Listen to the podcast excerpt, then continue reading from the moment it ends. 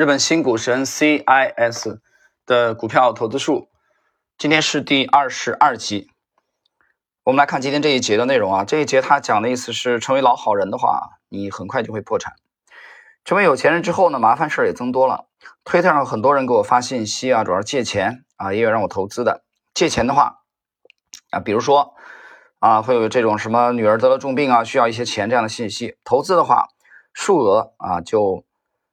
比较大啊，收到的都是买公司吗？或者不想运营虚拟货币 IGO 后的公司吗？之类的信息，大多十亿日元的规模。二零一八年和虚拟货币相关的信息激增，我本来炒股炒得很开心，觉得还可以赚更多的时候，完全没有理由理会这些可疑的信息。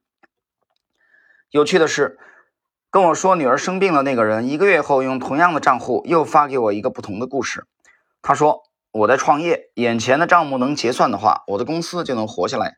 年利润啊，有多少多少亿日元的公司一定能还给你钱。我就想，至少你得换个账户啊，对吧？你换个账户来忽悠我。呃，一次我把这些请求的金额加在一起，发现半年后就会超过我的所有资产，破产很容易。做半年的老好人，答应大家的所有请求。过去。朋友还有认识的人也向我借钱，那时是五十到一百万日元，现在是一百万到一千万日元，是那种借给他们如果不还的话会伤感情的金额。到现在就有两次，两个很熟的朋友真的有困难的时候，我估计了一个必要的金额，送给他们那个金额十分之一的钱。哎，他这个是一个好办法啊！这个其实中国有个名人也这么干的啊，就是你找他借钱吧。啊，你借一百万，他给你十万，送给你了。当然，这肯定是比较还比较熟的人啊，你陌生人那不可能的。就是你，你也别还我了啊，我直接送你了。不是借，而是给。借钱的时候一定要有去无回的准备。但凡有一点人家会归还的期待，自己的心情都不会很顺畅。所以说，我说这是我最大的努力了，把钱交给他们。这样一来，金钱的损失也好，感情的伤害也好，都可以最小化。对方也可以像样的恢复起来，也有人要还钱，我就说下次请我吃饭好了。如果想从我身上拿走钱的话，那么在投资的世界里赢了我，要么做一款好玩的游戏，让我心甘情愿的交钱。啊，他这个这一节其实，呃，并没有直接跟股票有相关啊，他谈就是这个发了以后，爆发以后，这个支付以后，这个借钱的事儿，这事儿其实在生活中很常见啊。那句话怎么怎么说来着？所以很多老话很有哲理的，这个叫啊，穷在闹市无人问啊，富在深山有远亲啊，人性如此，对吧？你看现在出名的那个中国北方那个大衣哥啊，虽然我不喜欢他唱的，啊，挺土的，把它包装起来了以后，很多的烦恼。还有这个最近搞了一个什么山东的什么烧饼哥啊，拉面哥。所以我就觉得这些人很扯淡啊！你有自己的工作生活，你不去，你围着别人转什么转？有什么好转的？你他妈自己不要生活吗？你围着那个拉面摊儿在那儿拍啊？有病啊！这不是有病吗？你不是浪费生命吗？啊，更别说富了以后去找人家借钱的。你当年还把人还挤兑人家，人家那么惨的时候，你在哪儿呢？啊，像许巍当年说的，对不对？我他妈流落街头的时候，你在哪儿呢？啊，我混好了，你这会儿凑过来。所以这个人性啊，我觉得从 C S 这个描述，我们看到了，其实东瀛日本也这个也这个屌样啊。我觉得不单是东方人的问题啊，神奇的热土是这样，但热土就更夸张了啊。我我觉得欧洲也是都一样，都是一样的。所以你自己得有一个准则啊，这个怎么借啊？是不是完全都不借？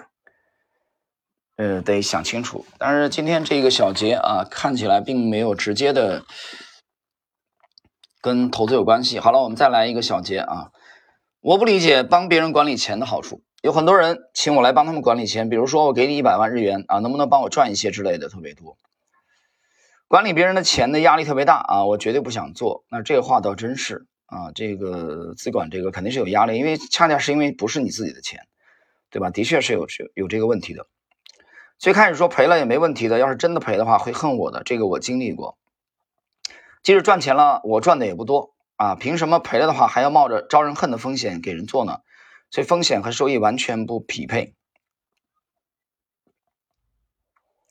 这个他讲的啊，这个是他不愿意去帮别人管理啊，这个是他的。那么今天时间关系啊，我想这个小这个小节啊，我们就把它这两个小节我们就把它结束掉啊，因为它并没有说直接的跟投资相关联啊，这个关系不大的。嗯，我想后边的我们解读当中啊，还是尽量的踢掉啊这些相关的内容，我们尽量的去选取跟投资直接关联的啊内容跟大家进行分享。呃，今天我觉得行情没什么过多要讲的吧？啊，有人说这每天得讲两句啊，我说那你找我干嘛呢？你起码里边那么多人，对吧？那么多大神，四个小时的交易的时间，这些高人、这些大神们都在直播，你去听他的好了呀。对吧？我我没有这个时间和精力，我有时间下围棋呢，没什么好说的吧？我觉得对好股票来说，可能你睡觉打盹的时候，像老八讲的，可能比你勤奋的时候赚的还多，对吧？我也想一直，葛优怎么讲的？我也想一个冲锋就能解放全中国啊！我也想连续涨停，中间不要调整，全部都是阳线。但问题是可能吗？所以再好的股票，它也需要节奏啊。可能这个节奏里边也许会出现啊进二退一啊，甚至进三退五，这都有可能。